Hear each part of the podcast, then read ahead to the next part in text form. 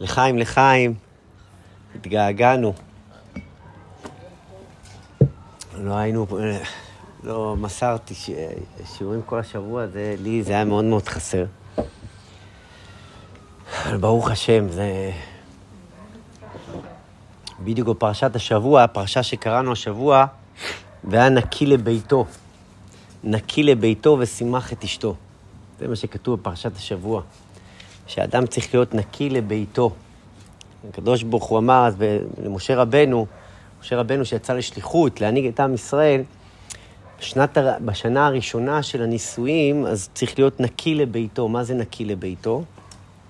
הבית זה קודש קודשים. קודם כל הבית. נקי לביתו. ואם...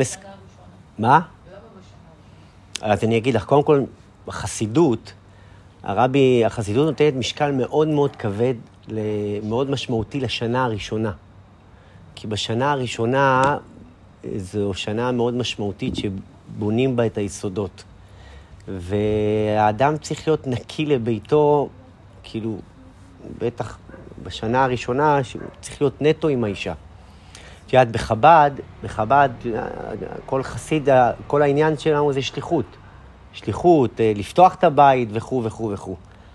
והרבי אמר שבשנה הראשונה של הנישואים, השליחות המרכזית, לא רק בשנה הראשונה, תמיד, אבל בשנה הראשונה כתוב בכניסה לבית, סכנה, כאן עובדים. כאילו, אין, אה, אין אה, זה. זה נורא נורא חשוב. ושימח את אשתו. מה? בספר דברים, שהוא נותן את התורה, אז הוא אומר ש... הבעל לא יצא למלחמה בשנה הראשונה. נכון, נכון, נכון, נכון, נכון, נכון, נכון. וכתוב שם, ושימח את אשתו. שצריך לשמח את אשתו, אז אה, רש"י שם מדייק מהתרגום, והוא נותן את ה... מה ההבדל בין ושמח עם אשתו ל"ושימח את אשתו".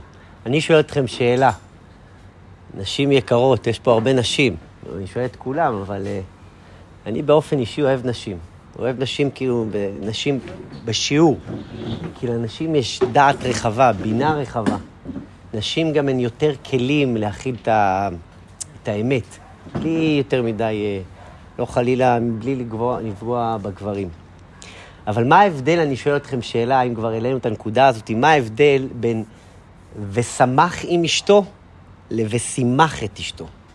רש"י שמה אומר ש"ושמח עם אשתו" זו טעות, טעות, טעה מתרגם, אונקלוס. כתוב בארמית, ויחדי ית איתתה, ושמח עם אשתו. ורש"י אומר, ורש"י אומר ש, שטעה המתרגם, ש, שכן לא כתוב ושמח, אלא ושימח את אשתו. חברים, מה ההבדל בין ושמח עם אשתו ל"ושימח את אשתו"? הדגש הוא לשמח אותה, ולא אותה ביחד. יפה מאוד. הבדל ענק מאוד. יפה. יפה מאוד, יפה מאוד. ומה שמך? הילה. יפה אמרת, ונכון אמרת, והדגש כאן שהעבודה של הגבר, לשני הצדדים עבודה, אבל העבודה של הגבר, ויש כאן דגש מאוד מאוד משמעותי, שזה ציר מרכזי בכלל בחסידות. אתה לא מחפש את השמחה שלך, אתה מחפש את השמחה שלה. זה העבודה של הגבר. כי, כי, כי, כי, כי זה כל כך יסודי, כי זה הבדל דק שעליו עומד כל, כל מערכת היחסים. זה, כל מערכת היחסים הזוגית, שאני מחפש את רצונה של האישה. ודווקא במקום שזה לא בדיוק הרצון שלי, וזה לא בדיוק השמחה שלי, אומר רש"י, זו השמחה. וזה מהות ליבה של הנישואים. ושימח את אשתו. שתשמח את אשתך גם אם השמחה שלך לא מתמשקת עם השמחה של אשתך. וזו נקודה מאוד מאוד, תראו, רש"י, רש"י, בח... ככה הרב שלי אומר, בחיים לא, הוא לא, לא כותב וטעה מתרגם. מה זה וטעה מתרגם? אונקלוס, זה לא מתרגם, זה... שהוא, והוא מדייק ואומר שהשמחה שה, האמיתית, התפקידו של הגבר, קודם כל, ושימח את אשתו. זה התפקיד וזה היסוד, ואתם יודעים, זה, זה עובד לשני הצדדים, כן, אבל כמה הדברים כל כך נכונים, ואנחנו יכולים לפגוש אותם כל יום. בטח ובטח אם מדברים בהקשר הזוגי, כדי, אני כאן כדי לשמח את אשתי, ואני כאן גם כדי לשמח את בעלי, כן? אבל הרעיון זה לא רק בשמחה, הרעיון תמיד לחפש את טובתה, את הנקודה שלה. כי אנחנו כל הזמן, כולנו, זה העולם, אנחנו כל הזמן, אנחנו עושים כאילו סיבוב בשבילה או בשבילי, ובסוף אני איכשהו מחפש את הטובה שלי. כי כשזה לא משמח אותי, זה הרבה יותר קשה לי, אם בכלל אני עושה את זה. וכאן מדייקת התורה, ש"ושימח את אשתו ונקי לביתו", שזו שמחה שקודם כל, שמחתה של האישה. זה פשוט, זה, זה לא, זה, אני פשוט למדתי את זה בשבת, וזו נקודה מאוד מאוד יפה. עכשיו, אנחנו, לפני שנתחיל את פרק כ', שזה מקצה חדש ומאוד מאוד מעניין, בעזרת השם, של, השיעורי, של שיעורי התניא, האדמו"ר הזקן ככה נכנס ל, ל, לעומקם של דברים. אני רוצה לחזור, ברשותכם, על שתי נקודות מאוד מאוד חשובות, שלמדנו בשלושה, ארבעה פרקים האחרונים. פרק י"ז, פרק י"ח, שם למדנו על שני המנועים שמפעילים, המנועים המרכזיים שמפעילים את מערכת ההפעלה שלנו, והם השכל והרגש. עכשיו, מעבר לזה שאנחנו יודעים שהשכל הוא למעלה והרגש הוא למטה והשכל הוא שליט על הלב, ככה אומרת תורת החסידות, האדמו"ר הזקן בא ומחדש כאן דברים מאוד מאוד מאוד מאוד מהותיים, שעוזרים לנו להבין, זו השקפה, בעיניי זה לא פחות ממהפכה. זה לא רק ששכל שליט על הלב, וזה לא רק ששכל הוא ההיגיון והוא ה... זה הרבה יותר מזה. שכל מגלה ללב מה הוא מרגיש באמת. אתם שומעים מה אני אומר?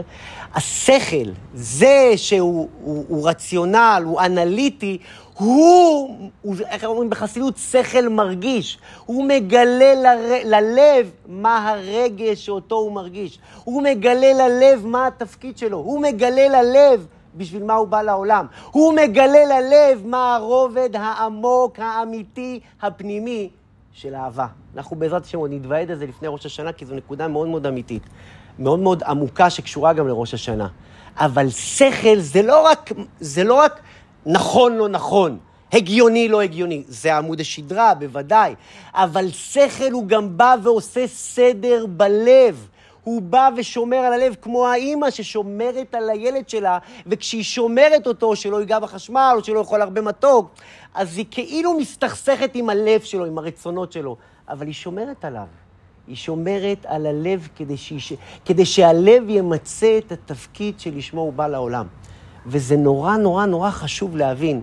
כי למה? כי, כי אנחנו כל הזמן חושבים שהשכל שייך למערכת הזאת, הלב שייך למערכת הזאת, וכשאתה לומד טניה אתה מבין שזו מקשה אחת, כן, זה, זה פועל מתוך האמוציות וזה פועל מתוך ה, ה, ה, ה, השכל, אבל בסוף, בסוף, בסוף, השכל מנווט את הלב למקום שהלב רוצה להגיע.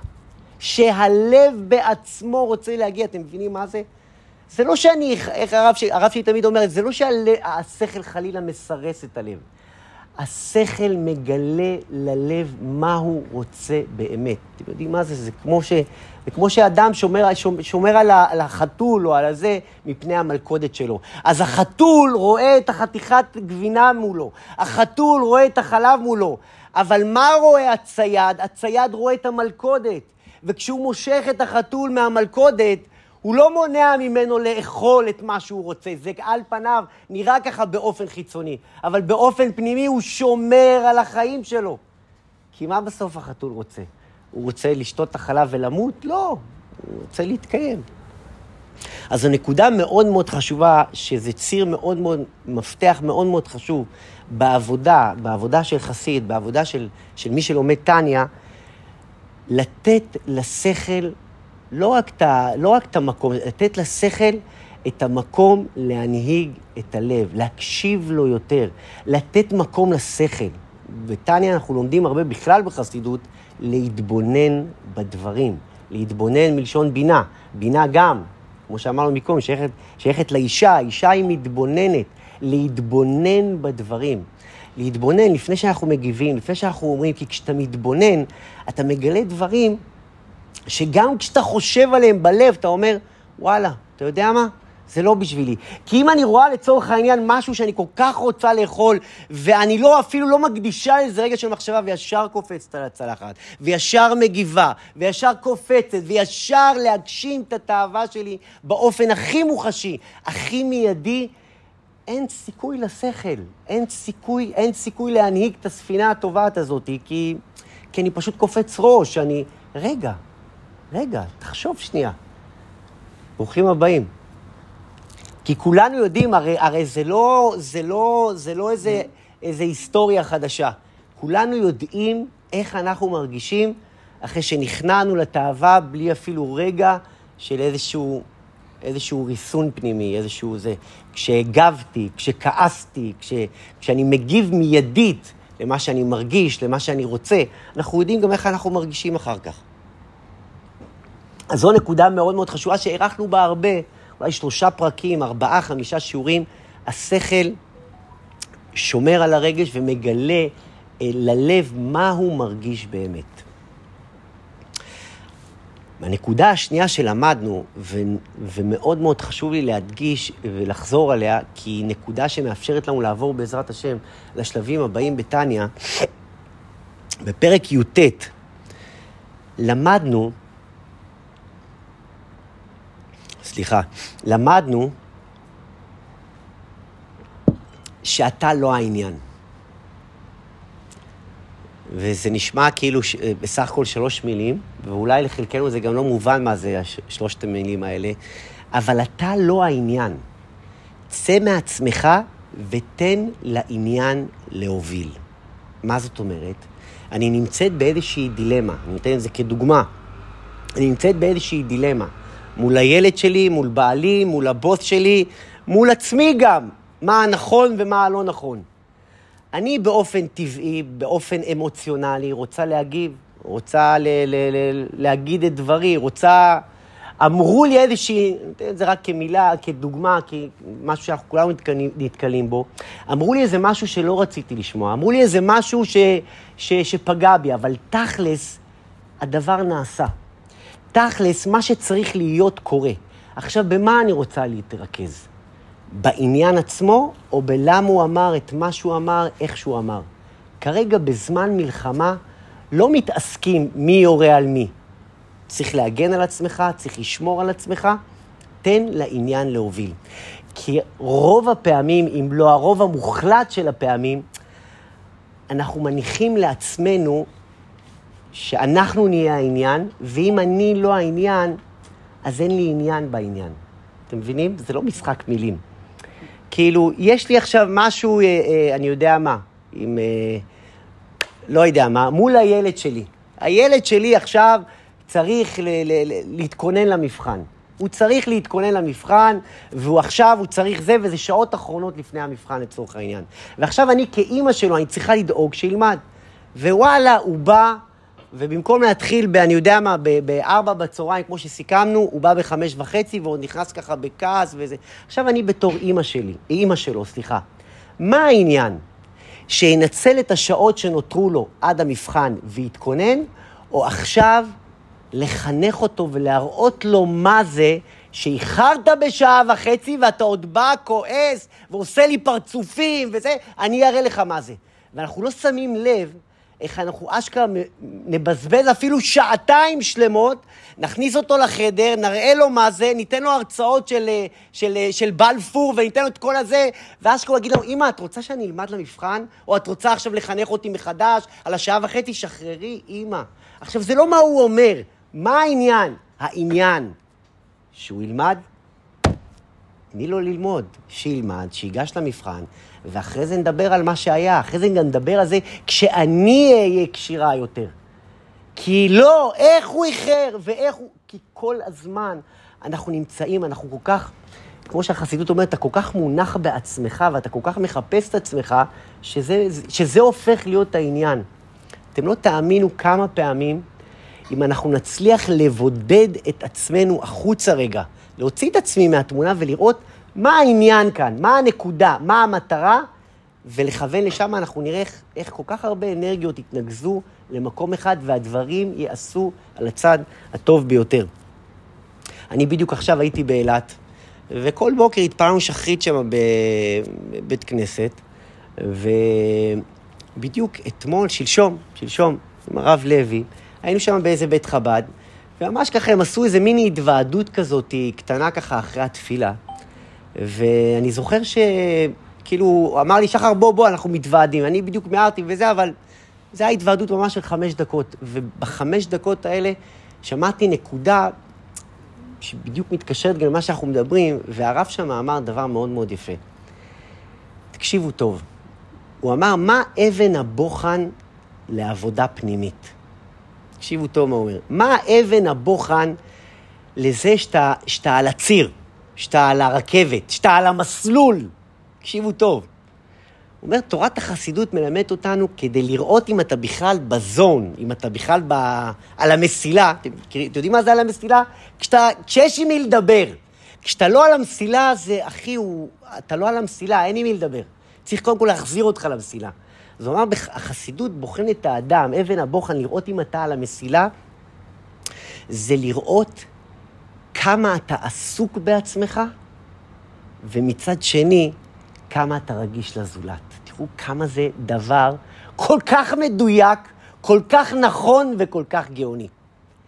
אבן הבוחן, לראות אם אתה בכלל כלי כשיר לעבודה פנימית, תבדוק כמה אתה עסוק בעצמך לאורך היום, או כמה בכלל אתה מסתכל סביבך ולראות, מישהו צריך אותי?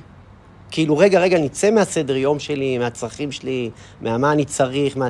צא רגע החוצה ותסתכל סביבך. תתפלאו, אני מדבר עליי, כן? אני לא עושה את זה הרבה לצערי. לצאת רגע מה, מה, מהמסלול המהיר שלך ולהסתכל רגע, מישהו פה צריך אותי?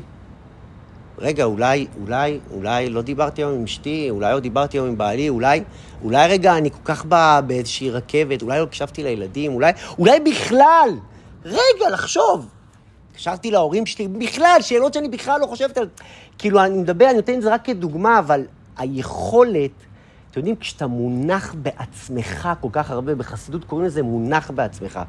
כשאתה מונח בכוס אחת, והכוס הזאת זה אתה ורק אתה, נורא קשה לדבר עם אדם כזה. אתם יודעים למה?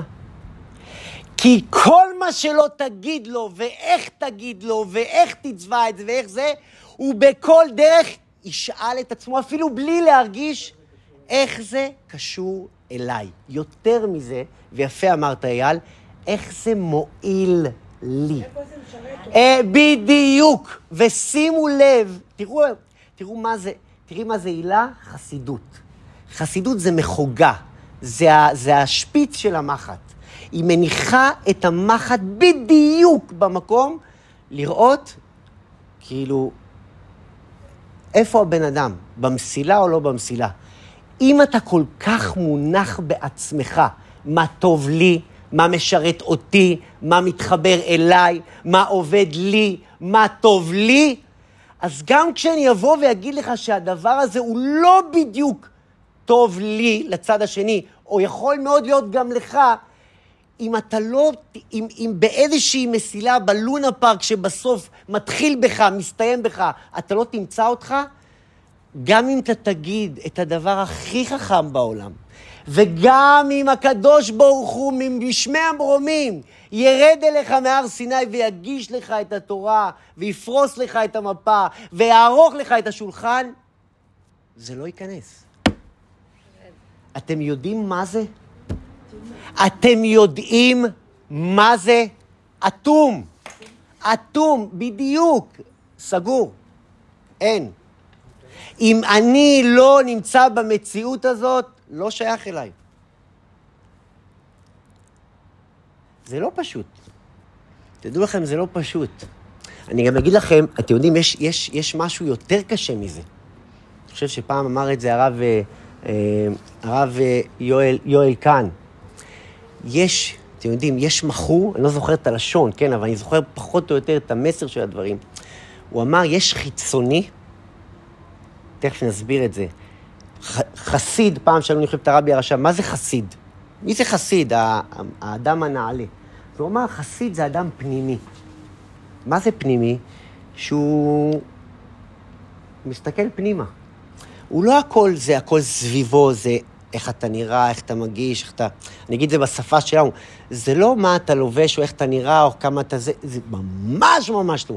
פנימי זה אדם שנמצא, נוכח, מקשיב, מסתכל פנימה, זה אדם פנימי. אדם חיצוני זה כל מה שמעניין אותו, זה הכל ולא הנקודה עצמה. כל הזמן, זה לא רק את עצמו, אופן חיצוני. אופן חיצוני. מה קורה, כאילו, זה, זה, זה חזות. זה, זה, זה, איך נראה הדבר? איך אני נתפס? איך אני נראה במצלמה? מה זה משנה? כמה לייקים קיבלתי? מה זה משנה? מה התוכן? בבקשה, אה, לבנת? לבנת. היום העולם בדיוק חושב על ההפך. העולם, אני מדבר על זה שאני חלק ממנו, כן? אבל העולם כל הזמן, זה, הרי מה זה כל המדיה? המדיה זה כותרות. לא מעניין תוכן, כותרת. תוציא לי משפט שיצא מההקשר, שזה זה, אבל זה יביא אנשים. עכשיו ראיינו אותי לאיזשהו עיתון, ואני אומר להם זה, ואני מדבר איתם על התוכן, אומרים, לא, אבל תשמע, אבל אולי תכניס את זה, אולי תכניס את זה. אני אומר, אבל זה לא בדיוק זה. לא, אבל תכניס, זה ימכור את העיתון. כאילו, עכשיו, בסדר, צריך, צריך, כן, חיצוני. עכשיו, מה השלב היותר מסוכן לחיצוני? חיצוני שהוא כל כך חיצוני, שכשאתה מדבר איתו על פנימיות, הוא לא מבין אותך.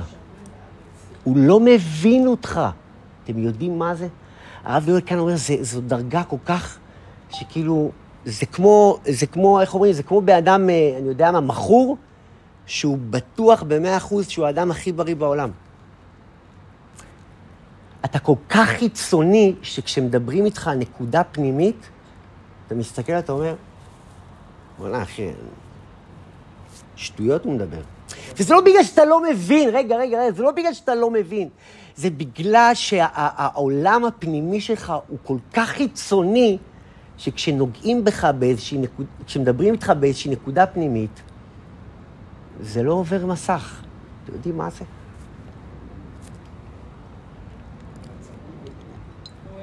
אז שימו לב, אז זה פרק י"ט. פרק י"ט זה צא החוצה. צא רגע החוצה, תסתכל מבחוץ, ותחפש את העניין. אנחנו גם אמרנו את זה פעם, הבעל שם טוב הקדוש אמר, אם אתה רוצה להגיע לחקר האמת, אגב, בכל דילמה, בכל סיטואציה, אתה רוצה להגיע לאמת, לעניין, זה גאוני, זה אומר, תוציא את עצמך. תוציא את עצמך, תוציא את האינטרס שלך מהתמונה, ותראה, אבל זה קשה, קשה.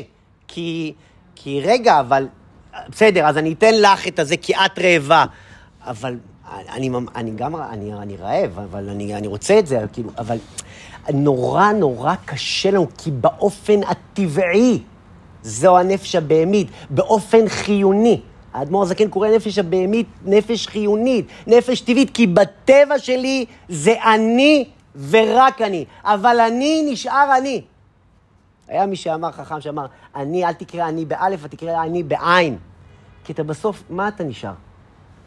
פעם שאלו איזה חסיד, מי זו הנפש הבהמית? מי, מי, מי זה אני? אז הוא אמר לו, או שאתה זה רק אתה, או שאתה חלק מדבר מאוד מאוד גדול. עכשיו תבחר. כי אנחנו כל היום, אני זה אני. זה אני הכי מודע, אני הכי... אני, אני, אני ורק אני. אז עכשיו, צא החוצה ותחפש את העניין. וזה נורא קשה. אבל שמה, ו- ואתם יודעים, זה כמו מחט כזאת. כאילו, פתאום אתה רואה את, הנקודה עצמה, ואתה אומר, אבל, אבל רגע, אבל אני לא מקבל מזה כלום. עזרתי לה, עשיתי לה טוב, אבל מה איתי? אבל, מה שמך? רחל.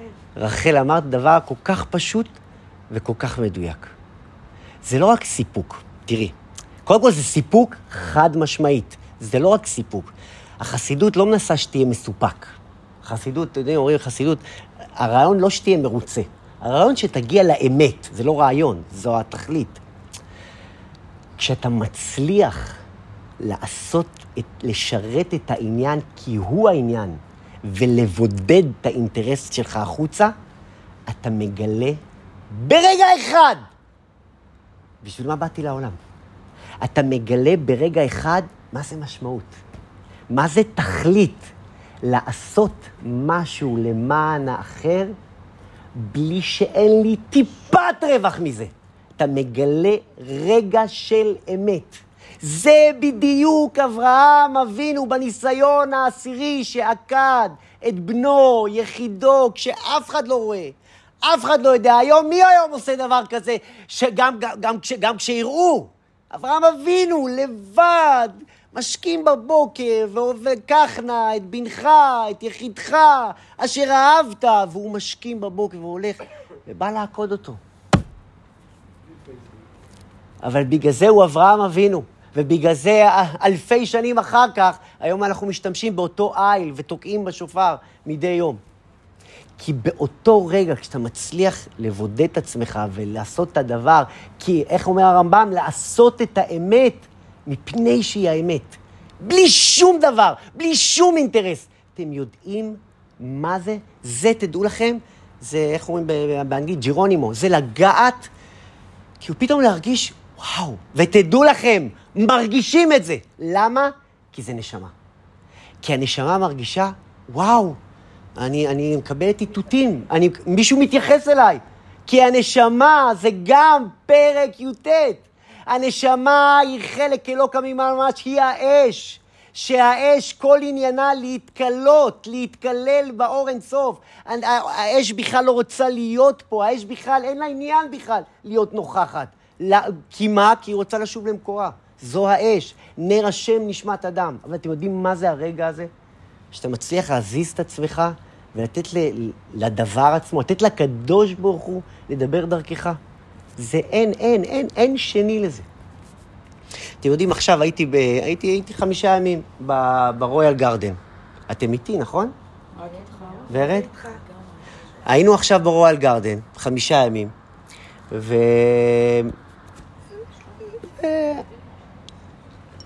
בחודש אלול אני לוקח איתי את השופר. ו? או מים עם צבע? כן, זה טעם, נכון. בכל אופן, היינו עכשיו ברויאל גרדן, ו... איתנו הרבנית? ברוך השם. היינו עכשיו ברויאל גרדן, ואתם יודעים, הרבי יש לו הוראות שלא משאירות אותך הרבה זה. אז אתה צריך ללכת, אז הלכתי עם שופר, כזה נרתיק כזה, עם שופר. למה? יש עניין לתקוע בשופר כל יום. אגב, ממליץ לכם בחום, כל יום לשמוע תקיעת שופר. כמובן, החובה מדאורייתא זה בראש השנה, ואנחנו נדבר על זה. חובה, חובה אגב, שבוע, שלושה ימים, יומיים לפני ראש השנה, חובה לבוא אלינו הביתה, אנחנו עושים שיעור הכנה לראש השנה, לגשת ללילה הקדוש הזה בצורה אחרת ולהתחיל את השנה בעזרת השם ברגל ימין. עכשיו, מה? בעזרת השם, תהיי בהרכב מלא בעזרת השם. יום רביעי עוד שבועיים. שנייה. עכשיו שנייה. בקיצור, אנחנו, ב, אנחנו ברויאל גרדן שמה, ו, וזה, ואני מסתובב ככה עם השופר בזה.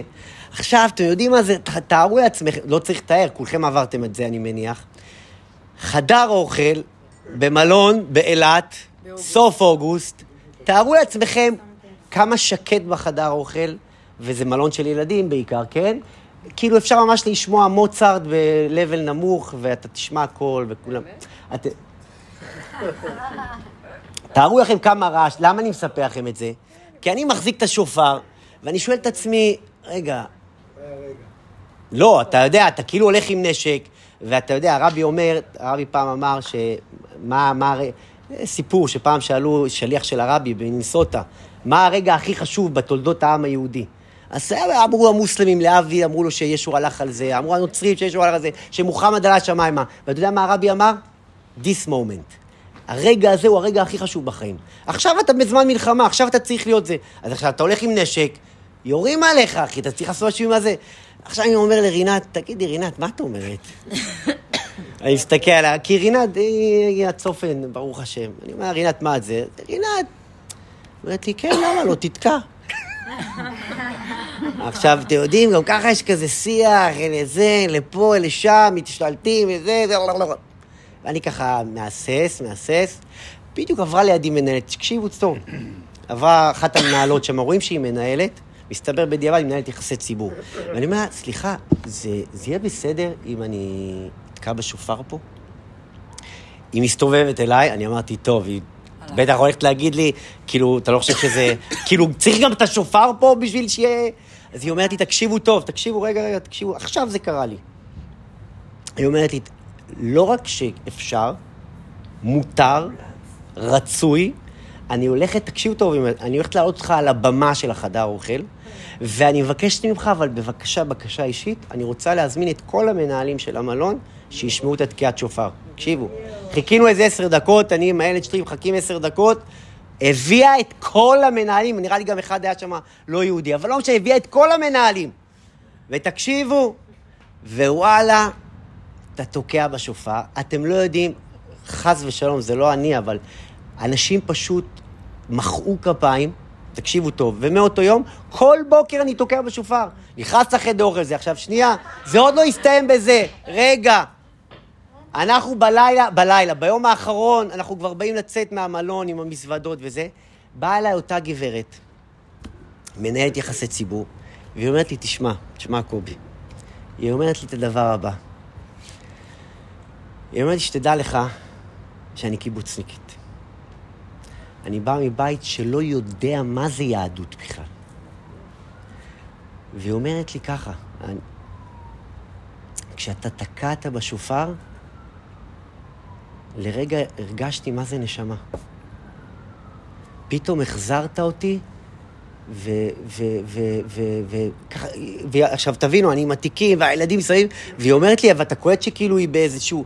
היא אומרת לי, תדע לך, אתה, אתה, אתה, אתה החזרת אותי פנימה, אל, כאילו, הרגשתי, פתאום, פתאום הבנת, מה, מה זה שיש בתוכך משהו שנקרא כמו נשמה. אתה לא יודע מה עשית, לא אני, אתה לא יודע מה עשית כשתקעת בשופר. עכשיו, למה אני מספר את זה? לא אספר על... זה נשמה יהודית. זה, ודאי, זה עוד עניין, אבל העניין, שתראו מה זה. זה לא אני. כן? זה לגמרי לא אני. העניין פה זה השופר, והיכולת שלו לדבר אל קולה של הנשמה. פעם הרב דונין אמר, הוא נתן משל, על אה, שליחים של הרבי שיוצאים, עושים מבצועים ועושים מהפכות וזה, אז הוא אמר לשלוחים, תירגעו, תירגעו, זה לא אתם. אז הוא נתן להם משל. הוא אמר, אתם יודעים שהצייד, זה נכון, אתם יודעים שהצייד, כשהוא רוצה לראות בדוב, דוב זה לא חיה קטנה, הוא יכול לעשות בלאגן, אז הוא שולח את הכלבים שלו שילקקו לו את הרגליים, שלא, שלא יזוז הרבה. וברגע שהדוב מתאפס, אז הוא יורה בחץ. אז הוא אומר, והכלבים חושבים שהם הרגו את הדוב. הכלבים האלה שבסך הכל מלקקים לו את הרגליים, הם לא מבינים שיש פה צייד והחץ שדייק והרג את הדוב. אז הוא אמר להם, אתם בסך הכל שליחים, עושים עבודה טובה, אבל אתם בסך הכל מלקקים את הרגליים של הדוב. יש כאן חץ, זה הרב דוני, יש לו משלים כאלה, זה, אבל מה העניין? כשאתה זז רגע הצידה ואתה נותן לעניין להוביל, אתה נותן לעניין עצמו להוביל, פתאום אתה מגלה מה זה משמעות.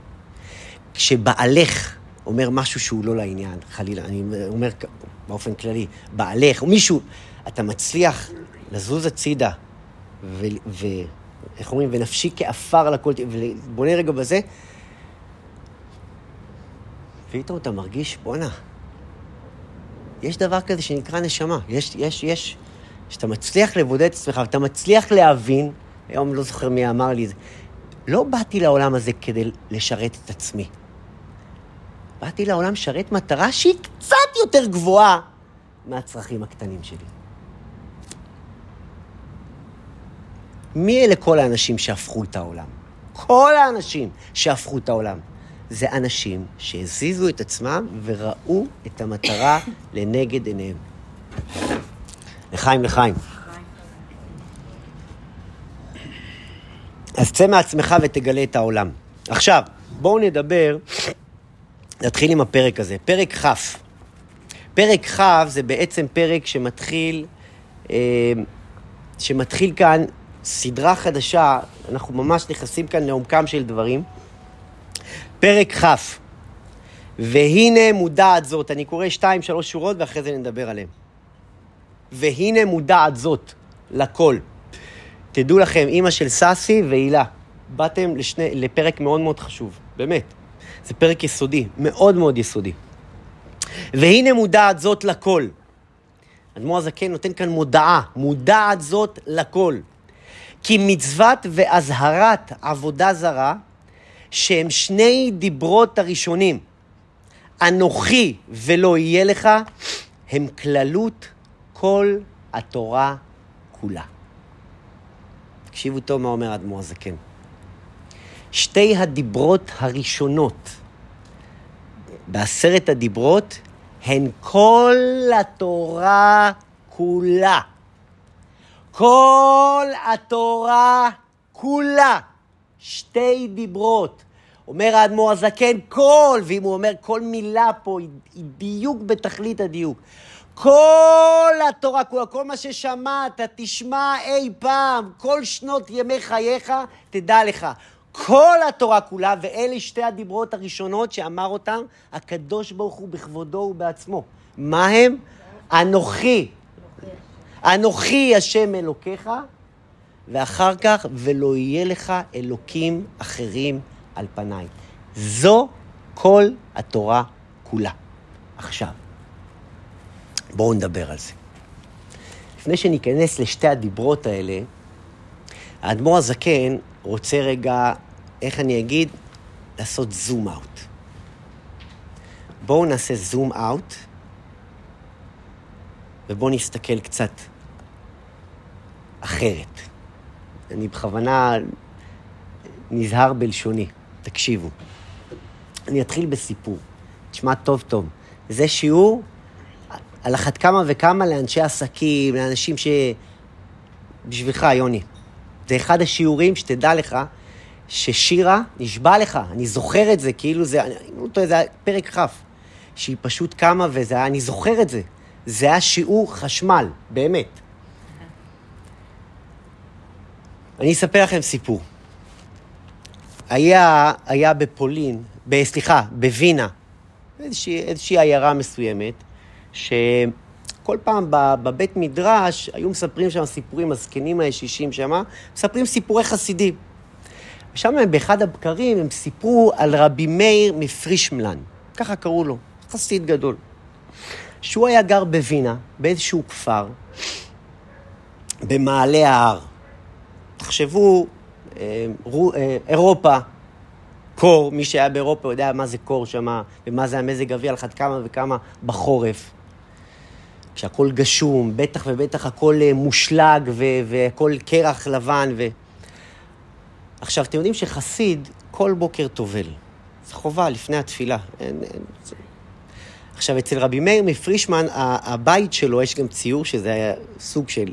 הבית שלו היה למטה, ובמעלה ההר, מעליו, ממש מאחורי הבית שלו, למעלה במעלה ההר היה המקווה. עכשיו, חסידים צריכים לעלות כל בוקר. עכשיו, כשהכול מוקף בשלג, החסידים סיפרו שאי אפשר היה לעלות להר באופן ישר. היית צריך לעלות כל הזמן בסיבובים. למה? כי אם אתה עולה באופן ישר, בדיוק, אתה מחליק. כל הזמן אתה מחליק. אבל רבי מאיר מפרישמן היה היחידי שהיה מצליח לעלות בדוך מלמטה למעלה ישר. פעם הגיעה איזו חבורה של משכילים. מה זה משכילים? אלה שרוצים להוכיח, אתה לא... עזבו אתכם שטויות, אין לו פה שום דבר, סתם קשקושי, כנראה יש לו איזה, איזה ניו בלנס, יש לו איזה נעליים מיוחדות, אנחנו גם יודעים לעשות את זה. ואז החסידים, המשכילים האלה מגיעים, הם הגיעו איזו חבורה של לא יודע כמה, חמישה, עשרה חבר'ה, אחד אחרי השני, לא רק שהם החליקו, כמה מהם גם נפצעו, ככה כתוב, נפצעו קשות. כי מה זה להחליק בקרח וליפול על סלעים. והחסידים שאלו אותו, אף אחד, גם אלה שבאו מוכנים ועשו עבודה, ו... איך זה שכולם נופלים? ואתה לא נופל. אז הוא אמר להם את המשפט הבא. ארבע מילים. כשקשורים למעלה, לא נופלים למטה. חמש מילים. הקשיבו טוב, רבי, ואתם לא יודעים כמה התוועדויות היה על החמש מילים האלה. כשקשורים למעלה, לא נופלים למטה. צריך להתבונן הרבה הרבה הרבה הרבה הרבה. כשקשורים למעלה, לא נופלים למטה. כשקשורים למעלה, לא נופלים למטה. מישהו יכול להסביר לי מה זה? אני יכול להמשיך, אני רוצה דווקא... ש... מאוד! זה אבן היסוד של פרק כ'. כשאתה קשור לקדוש ברוך הוא, כשאתה קשור לאמונה ולאמת שלך, אתה לא יכול לקרוא. רגע, תלוי מה זה האמת שלך. התחלת נכון. כשאתה באמונה ואתה קשור לקדוש ברוך הוא ולדרך שלו ויש אמת אחת, אתה לא יכול ליפול. שאין עוד מלבדו. כן. יפה. כן. רוצה להגיד משהו, הילה? הפשט באמת, כשאתה מחובר לקדוש ברוך הוא למעלה, שום דבר לא יזיז אותך למטה. אבל בואו נתבונן עוד קצת. או, יפה מאוד, ורד, כל הכבוד. יפה. חכי, אנחנו, אנחנו למדנו רק שליש מהמאמר הזה. בעזרת השם, אולי פעם הבאה בקפריסין נלמד. בואו נרחיב קצת את היריעה. כי השיעור הזה, הפרק הזה, הוא פרק משנה חיים. פרק משנה חיים, משנה את החשיבה, משנה, הופך סדרי בראשית. כשקשורים למעלה, לא נופלים למטה. רגע, רגע, רגע, רגע, רגע, אני, אני, לא, אני לא נכנס עכשיו ל, לכותרות. נכנס לעניין, ותכף תמצאי גם את הדברים האלה או דברים אחרים. שנייה. נכון, רגע, גם, אבל... בוא נגיד את זה ככה קודם כל. כשאתה מתרומם ומסתכל מלמעלה, הכל נראה אחרת. בחסידות מלמד אותנו, יש שתי, שתי גישות, שתי צורות עבודה. מלמטה למעלה, או מלמעלה למטה. והיום אנחנו הולכים ללמוד איך זה לעבוד מלמעלה למטה. שימו לב בדבר הכי פשוט. כשאני שמעתי את המשל הכי פשוט, כמה לי באופן אישי זה פשוט עשה לי סדר. תקשיבו רגע. כשאני עכשיו, לצורך העניין, מסתכל על הכוס הזאת. הכוס הזו מולי, בסדר? הכוס הזאת היא כאן, אפילו ממש מולי. מה אני רואה? הכוס. הכוס לוקחת אה, הרבה, מ... גם מטווח הרי... אני רואה את הכוס. הכוס פה בהחלט לוקחת מקום. עכשיו, ידוע, פשוט, ככל שאני אתרחק מהכוס, בטח כשאני אתרומם מהכוס, לא רק שהיא לא תיקח מקום, היא תיראה לי... יש משפט כל כך יפה שחסידים אומרים אותו, תקשיבו טוב. או שאתה גדול, או שהבעיה גדולה. תבחר. או שאתה גדול, או שהבעיה גדולה. עכשיו תבחר.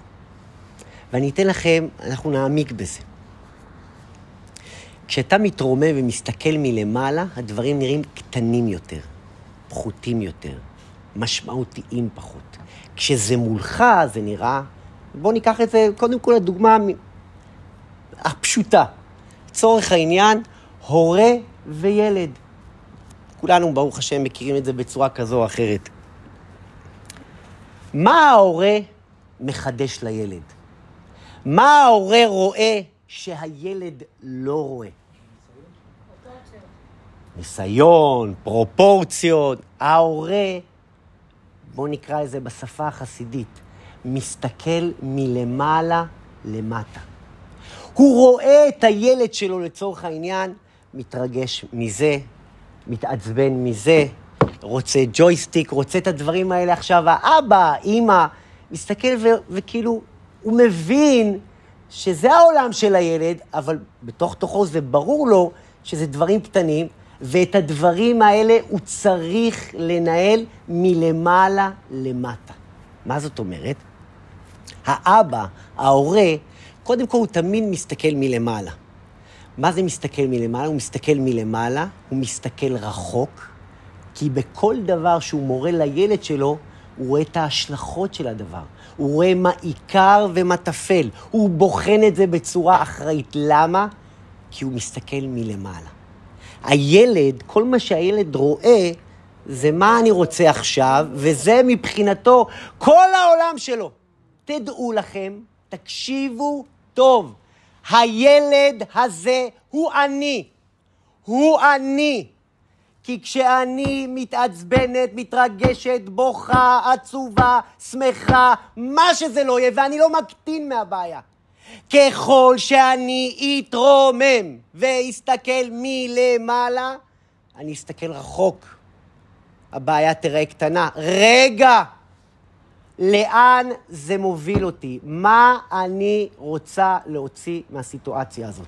עכשיו, ממש, ממש, ממש. אני אומר לך בכנות, הנה הכי אינסייטי, קיבלתי איזושהי שיחה שקצת אה, בלבלה אותי, מודה, בלבלה אותי. ו- וזו שיחה שכאילו היה שם איזה משהו שאני צריך להתייחס אליו. אני צריך להתייחס אליו. ותוך כדי אני מכין את השיעור ואני אומר, רגע, תתרומם. תסתכל מלמעלה. תעלה רגע למעלה. רגע, יש עכשיו בעיה. בוא נתרחק רגע. מי מנהל את הבעיה הזאת? מי הביא את הבעיה הזאת? מי רוצה ללמד אותי בבעיה הזאת? וזה עוד נגיע לזה בהמשך. בוא תסתכל רגע מלמעלה. יש לך בעיה אפילו עם, לא יודע מה, עם אשתך, עם הילד שלך. אם אתה מרוכז ואתה רואה רק את הבעיה וזה כל עולמך, זהו, זה סוף העולם. אבל אם אתה רגע מסתכל החוצה ואתה מבין, רגע, בוא נסתכל על התמונה הרחבה. אני מחנך את הילד שלי. זה חלק מהעבודה. זה חלק מהעבודה שלו וחלק מהעבודה שלי. בוא רגע נתרומם, בוא רגע נתרחק, ננהל את זה. זה חלק מהתהליך. בוא נתרומם, בוא נסתכל מלמעלה. זה התהליך שלו, זה התהליך שלי. אבן אחרי אבן. ככל שאני אתרחק ואסתכל רחוק יותר, הבעיה תיראה קטנה יותר. מה הבעיה? שאנחנו מסתכלים מלמטה. אנחנו מסתכלים פה, מול הבעיה. הבעיה זה כל עולמי, זה מה שמעסיק אותי עכשיו.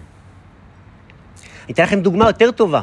בעל עסק, הלו, אתה בעל עסק, אתה עכשיו בעסקאות שלך, כל אחד. בעל עסק זה תמיד פוגש אותנו בצורה מיידית. בעל עסק תמיד לנגד עיניו, מה המטרה? תתרומם. אל תיכנס עכשיו, אמר לי, עשה לי, הביא לי, נתן לי, אני לא מוצא חן בהקם, זה כי אתה קטן. תסתכל מלמעלה, מה אתה רוצה? בסדר, אז שיגיד, שיעשה, שיביא, זה. אני מסתכל בהמשך, שהלקוח הזה יהיה שלי, וביחד עם זה יהיו עוד דברים ועוד דברים ועוד דברים, ובסוף לאן אני מגיע? תסתכל מלמעלה. אתם יודעים, קוראים לזה דעת עליון. תחשבו, תחשבו שהקדוש ברוך הוא מסתכל עלינו בשמיים מלמעלה, האינסוף, והוא מסתכל על כולנו. כל אחד עם העניינים שלו, וכל אחד עם ה... איך זה נראה לו? כאילו, אנחנו, כל אחד והעניינים שלו, צרות קטנות, צרות גדולות, חס ושלום, כל אחד והעניינים שלו. איך זה נראה? אתם יודעים, קרה, יש, יש פירוש של... זה נראה למי? לקדוש ברוך הוא.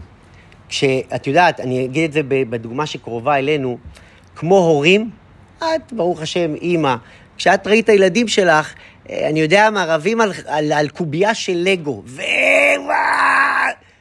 הרי ברור לך, ברור לך ש, ש, שזה שטויות. אבל מבחינתם זה כל העולם. מבחינת הילד זה הטריטוריה שלו, זה העולם שלו, זה המשחק שלו, זה אני. והוא עכשיו מזיז אותי? אני... למה? כי הוא קטן. אדמו"ר הזקן בפרק כ' רוצה, איך אני אגיד, לנפח לנו את השכל ולהרחיב אותו, להגדיל אותו. תפסיקו להגדיל את הבעיה. אתה גדול או הבעיה גדולה? תבחר. תזכרו את זה. להסתכל מלמעלה למעלה. מה? בבקשה. כשאתה אומר הבעיה היא קטנה, ובעיני הילד זה הבעיה הכי גדולה, נכון? כן.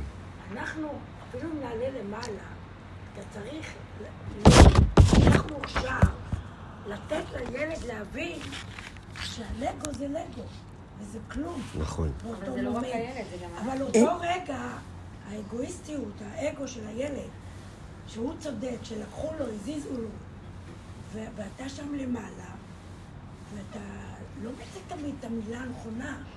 כמה שתגיד זה לגו, הוא לא מקשיב. נכון, נכון. אז איפה פה, אם אתה עולה למעלה והוא מנחה אותך, אז איפה פה אז... אז- לא, אז אני אגיד לך, יש פה כמה דברים, אמרת פה כמה דברים. קודם כל, דבר ראשון, כשמדברים על חינוך ילדים, ולא ניכנס לחינוך ילדים, זה גם לא ה...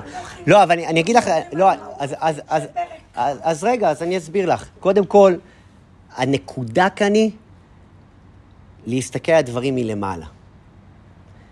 כש, כש, כש, כשמתמודדים עם איזשהו אתגר, האתגר הזה הוא לא כל מערכת היחסים שלי. האתגר הזה הוא חלק חשוב במערכת היחסים שלי, אבל הוא לא כל מערכת היחסים שלי. שנייה, אני נותן דוגמה. שנייה. זה לא כל מערכת היחסים. אני צריכה להסתכל על התמונה הרחבה. האדמו"ר הזקן רוצה שנסתכל, קוראים לזה אה, אה, מוחין גדולים. אה, אה, אה, מוח, אה, נו, שכחתי, מוחין, לא משנה. זה מוח גדול, להסתכל על תמונה רחבה. שנייה רגע. עכשיו, את יודעת, אני למדתי ש... ש, ש אני אכנס עכשיו לכל דוגמה, אנחנו לא נצא מזה. האדמו"ר הזקן רוצה שנסתכל על התמונה הרחבה, מלמעלה. צא רגע, צא רגע.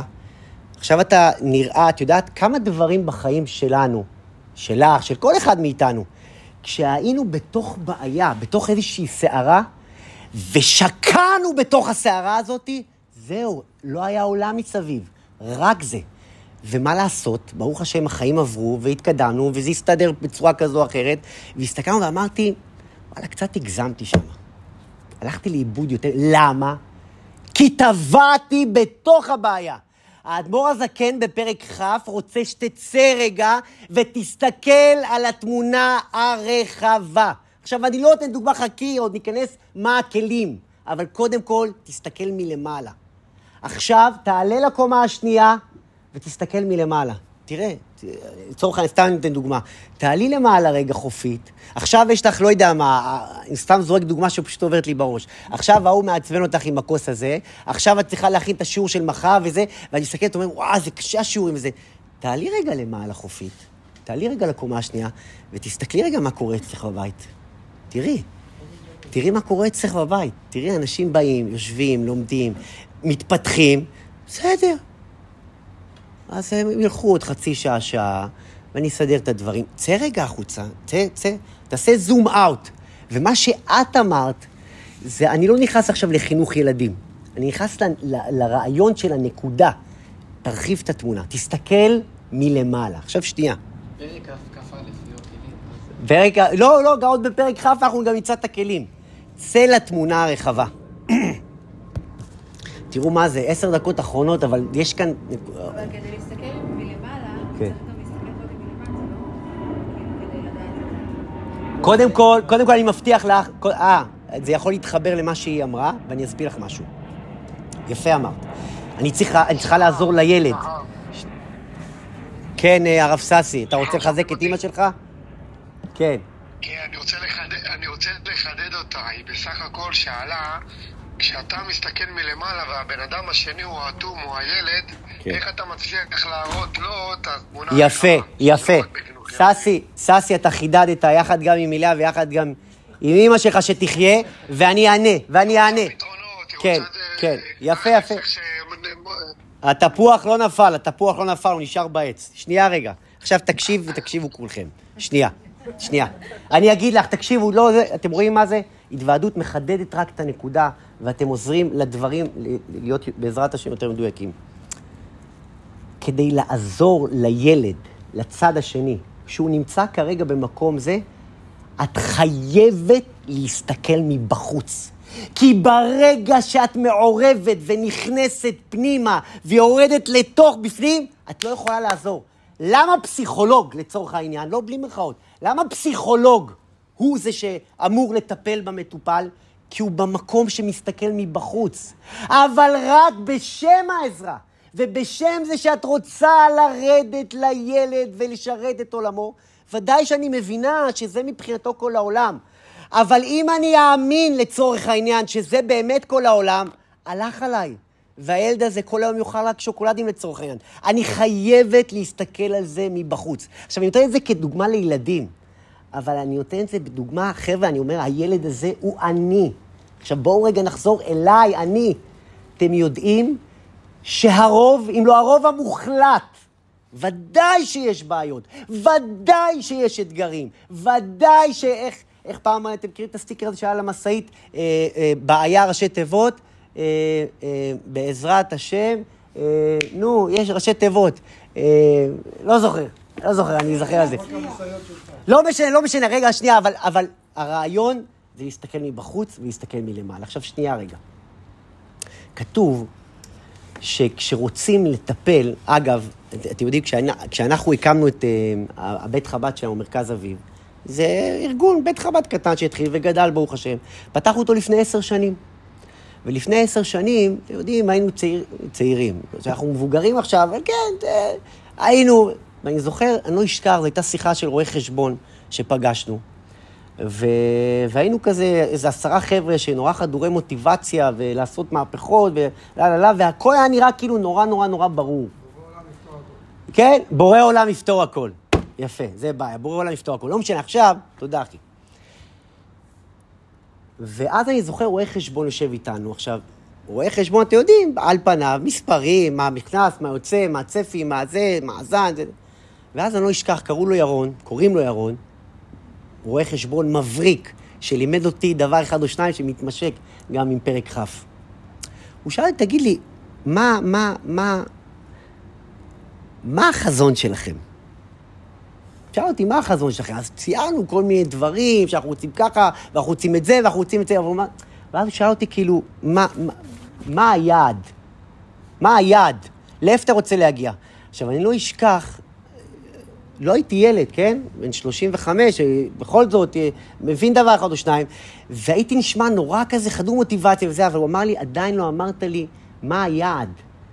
כי כל הזמן זרקתי סיסמאות, כמו הרבה דברים ש... ואז הוא אמר לי, אתה מבין שאין לכם עדיין יעד מוגדר. ואז הוא אמר לי, תקשיבו טוב, אני לא אשכח את זה, הייתה לנו פעם שיחה ארוכה על זה, אני רואה אותו מדי פעם, הוא כבר עזב את תל אביב. הוא אמר לי, אתה יודע כמה עסקים, כמה חברות, אפילו חברות גדולות, הן רצות לעבר המטרה בלי לבדוק את ההגדרות הבסיסיות של החברה. מה ההגדרה? מה היעד? מה אתה רוצה? אני לא אשכח. אתם יודעים, אני בגיל 20 ומשהו, לא משנה, כשאתה מחפש את עצמך וזה, אני לא אשכח, ידעתי, אני רוצה להיות X, רוצה להיות Y וזה, ואז הלכתי לאיזושהי חברת השמה, יש חברות כאלה, כולכם מכירים אותן, חברות השמה שעוזרות לך להבין מה אתה רוצה בחיים. חזון. חזון. מה, לא, גם איזה מקצוע את רוצה לעבוד עכשיו. מה זאת אומרת? אני רוצה לזה, ואני לא אשכח, אחת השאלות שם הייתה, מה אתה עושה, ל, ל, מה, אתה, מה אתה עושה במהלך היום או במהלך השבוע כדי לעשות לעצמך טוב? שאלה פשוטה. עכשיו מה, ופתאום קלטתי שאני לא עושה דבר כזה. ופתאום היא שואלת אותי, כאילו, בריאיון, זה מבחן כזה... אתה גם לא יודע, אתה, אתה אשכרה לא יודע מה אתה רוצה לעשות. הגדרה בהגדרה. עכשיו, אני אדייק בזה יותר. הוא אמר שהוא היה בחברת הייטק, שאולי חלקכם מכירים אותה, ואני לא אגיד כי זה, הוא ביקש ממני גם לא זה. חברת הייטק מאוד מאוד מוכרת. והוא אמר, שתראו, ככה רואה חשבון, זו חברה רצינית בארץ. הוא אומר, כשאני ניגש ומבקשים ממנו לנתח, ולא רק מספרים, להכין את החברה לקראת מהלכים גדולים, בטח ובטח חברה בהתחלה. אז הוא אומר שבאחד מהחברות הייטק שלו, אז הוא אמר שהוא, מניסיונו הרב, הוא למד שכשהוא רוצה לנתח את החברה, תקשיבו טוב מה הוא אומר. הוא אומר, כשהוא מנתח את החברה, הוא לא הולך לראיין את המנכ"ל או את הסמנכ"ל, אלא הוא מתחיל קודם כל, תקשיבו טוב, מבעל הבית. בעל הבית! מה זה בעל הבית? הוא אומר, תדע לך, המנכ"ל, הסמנכ"ל וכל רצועת ההנהלה בחברה, הכל זה DNA של בעל הבית. זה מדהים שלימים גם קראתי את זה בספר של סטיב ג'ובס. שסטיב ג'ובס היה, הוא היה בעל הבית, והוא היה טיפוס נורא לא, לא קל. כשאתה בוחן את ההגדרות, כשאתה הולך למעלה ובוחן מה, מה היעד בצורה מדויקת, הדברים נראים אחרת לגמרי. אני לא אשכח, הוא אמר לי, הוא אמר לי את, ה, את, ה, את המשפט הזה, וזה פשוט אה, נחרט לי בדברים. הוא אמר לי, הוא אמר לי, גרם של עבודה פנימית שווה טון של עבודה חיצונית. כשאתה, גרם של עבודה פנימית שווה טון של עבודה חיצונית. כשאתה באמת יושב עם עצמך, תדעו לכם שאלה פשוטה. מה? לא, מה את רוצה להיות כשתהיי גדולה? זה שואלים את הילדים כשהם עוד משחקים ורואים ריאליטי ו... ורוצים להיות כמו הכוכב בטלוויזיה. לא, לא. מה אתה באמת, מה ההגדרות? אגב, גם לשאול זוג נשוי. זוג נשוי, מה החזון של הבית? איך אתה רואה את הבית? לאן אתה רוצה להגיע? בחינוך ילדים, מה בעיניך, איפה, איפה אתה רוצה לראות את הילד שלך? אתם יודעים שהרבה פעמים הולכים לאיבוד? לא אשכח, הוא סיפר לי, ירון קוראים לו, הוא אומר לי, תדע לך, ישבתי עם מנכ"לים מאוד מאוד גדולים, והייתי שואל אותם את השאלות הכי בסיסיות, אבל הן ליבה, הליבה של ההגדרות. מה זה הצלחה בעיניך? והוא היה מתחיל לזרוק לי כל מיני סיסמאות, והוא היה הולך לאיבוד. הייתי אומר לו, מה זה כסף בעיניך? והיה גם זורק לי כל כך הרבה דברים. עכשיו, למה זה חשוב? כי לפעמים נראה לנו הדברים שהם כל כך ברורים, הם דברים שאנחנו לא יודעים לתרגם אותם הלכה למעשה. בשביל מה? למה? כי כשאתה עושה כסף, אז הוא שאל אותו, אני, אני זוכר, ממש ציטטתי כי זה כל כך התחבר לי, הוא שאל את אותו מנכ"ל, למה אתה צריך להרוויח כסף? אז הוא אמר, בדרך כלל המניעים המצויים של חברה, של מנכ"ל, זה מניעים אגואיסטיים. בשבילי. כדי להרוויח, כדי שיהיה לי, כדי שזה... ואתם יודעים מה המניע הרצוי גם בשם החברה? בשם הצלחת החברה? זה דווקא מניעים אלטרואיסטיים. דווקא כשאתה מסתכל על הרחב, תראו מה כל החברות הכי גדולות היום בעולם, הכי גדולות שהבינו את זה, מה שהחסידות הבינה לפני מאות שנים, כן? מה כל החברות הכי גדולות היום עושות בשוק? הכי גדולות? שיתוף. שיתוף שיתוף, לא רק שיתוף של אה, זה, שזה גם עניין, שאתה מבין שככל שאתה משתף יותר בהצלחה שלך, ההצלחה שלך גדלה. היום מנכ"לים של החברות הכי גדולות נותנות לעובדים שלהם מניות. למה?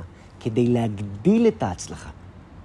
אני באמת, ואני אני אומר את זה באמת בצניעות, כי אני, אני אף פעם לא, לא, לא, לא, לא מדבר על חמי, אבל אני לא אשכח שכמה וכמה וכמה וכמה פעמים נוכחתי לגלות שחמי באמת, שיחיה לאורך ימים טובים, באמת, שהיה לידו באמת שיקול כספי מאוד מאוד גדול, ושיקול עקרוני מהותי, שהרבה אנשי עסקים יכולים להגיד, בסדר, זה לא, לא חייב, והוא יכול לתת לכם אלף דוגמאות שאני, אני, אני חלק מהסיפור. לפתוח קניון שמרכז העבודה שלו זה שבת.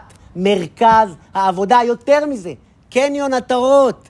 בבית חנינה, 89 אחוז, בדוק, ערבים. הרב שלי, הרב שלי שהוא אב בית דין והוא פוסק מאוד גדול, בדק את זה ובדקו מאורכה לרוחבה, שתי וערב, והרב שלי פסק שמהחשש, אני טיפה משתף אתכם, מהחשש שפרהסיה, שיהודי יעבור ויראה מישהו מחלל שבת בפרהסיה, לא לפתוח. ואני מדבר איתכם, מיליוני שקלים בחודש. בחודש. חודש. חמי שיחיה בחודש. אני רואה את המספרים, אני נוכחתי למספרים, וכל כל שדרת ההנהלה אומרת לו, רמי, תשמע, זה, אתה, פסק דין, מה, אבל כאילו, זה אפילו לא עולה אצלו לדיון. אמיתי, אמיתי, לא עולה לדיון. אני, אני, מי אני, כן, אבל בואו, תשמעו, כשיש לך מיליונים פה על הכף, אתה לא יכול להגיד כן, כן, לא. חבר'ה, הנה, ישראל. הוא לקח את החברה, וזו החברת תעופה הראשונה בעולם, בעולם, שלא עובדת בשבת. שלא עובדת בשבת. ישראל הכפילה את עצמה במאות אחוזים. תפתחו, כלכליסט, גלוב, זה. ואתם יודעים, וזה לא... כי כשיש לך הגדרות, וההגדרות שלך הן הגדרות אלטרואיסטיות, אני שמעתי לא פעם ולא פעמיים את חמי שיחיה, וראיתי בעיניים שלי שהוא חושב על העם, שהוא חושב להיטיב. זה שברוך השם, תודה לשם, הוא מרוויח, שירוויח אלף מונים, הוא וכל יהודי, כל יהודי שעוזר, שיעשה ויצליח. אבל אתה רואה כשלנגד עיניך ההגדרות שלך הן הגדרות אלטרואיסטיות, הן הגדרות בריאות, הן הגדרות שיש עם מה לעבוד, ההצלחה פשוט נפרסת לפניך. בדוק. על אחת כמה וכמה וכמה כשזו השבת, כשזו הברכה, כשזו... שאין פה בכלל מה לדבר. עכשיו, קודם כל, אני אגיד את זה בסוגריים. לא, לא, לא, לא, אני יודע שאת גם איתי, אבל לא, רגע, אני, אני לא, כי אני לא רציתי לדבר על שמירת שבת, אבל אני אגיד לך בסוגריים. תורת החסידות גם את זה מלמד אותנו. ברכה זה לא רק מספרים. ברכה, את יודעת שכמו, אני אתן את זה בדוגמה שקרובה אלינו, אני אפתח בשבת, אגב, רוב החיים שלי אני עבדתי בשבת, ובאמת הכסף הכי גדול שעשיתי בשבת. אבל אני יכול להרוויח מיליונים בשבת, ובאמת, מה לעשות? בשבת, הרבה עסקים שעובדים עם ציבור מרוויחים בשבת. אבל אני יכול לעשות את המיליונים. במספרים יהיה לי זה, אבל לא יהיה ברכה בכסף. את יודעת מה זה לא יהיה ברכה? זה... ודאי, עכשיו, ובאמת לא התכוונתי עכשיו להתחיל לדבר על זה, אבל... כן, אבל, כן, אבל, אבל לא משנה, אבל לא, לא זה, אבל כשיש לך הגדרות נכונות, והן הגדרות, פעם הרב שלי אמר, שאתם יודעים, במחשב יש תוכנה ויש חומרה. מה ההבדל ביניהם? תוכנה וחומרה. חומרה, סליחה, זה העזרים, זה הג'ויסטיק, זה העכבר, זה המקלדת. התוכנה זו מערכת ההפעלה של המחשב. הוא אמר לי, שחר, העולם מתעסק עם החומרה במקום להתעסק עם התוכנה. מתעצבנים על העכבר ועל המקלדת. לך לתוכנה, תבדוק את ההגדרות. מקלדת זה בא, הולך. כשהתוכנה לא עובדת טוב, אין, הכל, הכל הולך פייפן. לא ישכח, הוא אמר את זה, העולם מתעסק בעכבר.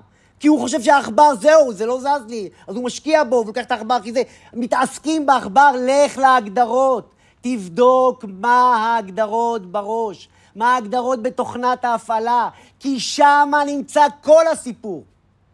גרם של עבודה פנימית שווה טון של עבודה חיצונית. אם ניכנס להגדרות, אם נבדוק פנימה, מה אני רוצה לעשות. מה? מה אני מאמין? מה? מה? מה היעד? תסתכל מלמעלה, תתרומם. תפסיק לחשוב שהחיים זה רק לצוף כל חודש ולסגור את הזה ולקחת את הילדים לגן, וזה חשוב מאוד. אבל ככל שתתרומם, כל האנשים שעשו את המהפכות הכי גדולות בעולם, זה אנשים שהסתכלו מלמעלה למטה. אנשים שהתרוממו. כי כשאתה קשור למעלה, אתה לא נופל למטה. תתרומם. בשיעור הבא אנחנו נדבר תכלס על הכלים, על החומר נפץ עצמו, שנמצא בהגדרות, שמשנות את כל ההתנהלות, סדר החשיבה מעכשיו, וכבר עכשיו, כבר עכשיו, אני אומר לכם, אני היום למדתי את הפרק ואני אומר, וואלה, זה, זה, זה להשתמש בזה עכשיו. צא רגע. עכשיו שלחו לך, אמרו לך, רגע, צא, אל תיכנס לשם, זה לא. אתה רואה את זה, זה במסך, אבל המסך זה המסך, אתה גם יכול לסגור את הטלפון, לשים אותו בצד. אבל אני נכנסת לזה, ווואו, אני לא מאמינה. זה בסך הכל מסך. על אחת כמה וכמה המסך הזה, שהוא מספר לנו שזו המציאות. זרקו אותו. זה החיים, זה המסך האמיתי. תיכנסו להגדרות. נסכם את השיעור, חברים. הגדרות. ההגדרות, המנוף שמרים את החיים, מסתכלים מלמעלה למטה. אה, נגמר? נגמר עכשיו. לפני דקה? בסדר, לא, אני שמח, כי שלא הפסדנו הרבה שיעור. לפני שתי דקות, אבל אתה שמת לב? אין כמוך חייל. בכל אופן, להסתכל מלמעלה למטה, כשקשורים למעלה, לא נופלים למטה. גרם. כשאו שאתה גדול, או שהבעיה גדולה, תבחר. ואם הבעיה גדולה, את זה לא השלמתי לכם, אם הבעיה גדולה, כנראה שאתה קרוב אליה יותר מדי. תתרחק קצת ותראה כמה היא קטנה. ותדעו לכם, לא ממעיט באף בעיה, ושחד שם לא יהיה לאף אחד בעיות. אבל זה טניה. טניה רוצה שתתרומם, שתסתכל רגע, תרחיב את התמונה. תסתכל על התמונה הרחבה. תסתכל רחוק, תסתכל ליעד. לאן אני רוצה להגיע? למה באתי לעולם הזה? מה היעד שלי? אז יש לי את האתגר הזה, את האתגר הזה, את הזה, בסדר. אבל תסתכל גבוה, מלמעלה. מלמעלה, כשמסתכלים מלמעלה, הכל נראה קטן, וכשיורדים למטה, הכל נראה גדול. תתרומם. כשקשורים למעלה, לא נופלים למטה. לחיים, לחיים, לחיים. הרב ססי, אתה רוצה להוסיף משהו? הוא איתנו או שכבר לא? כאן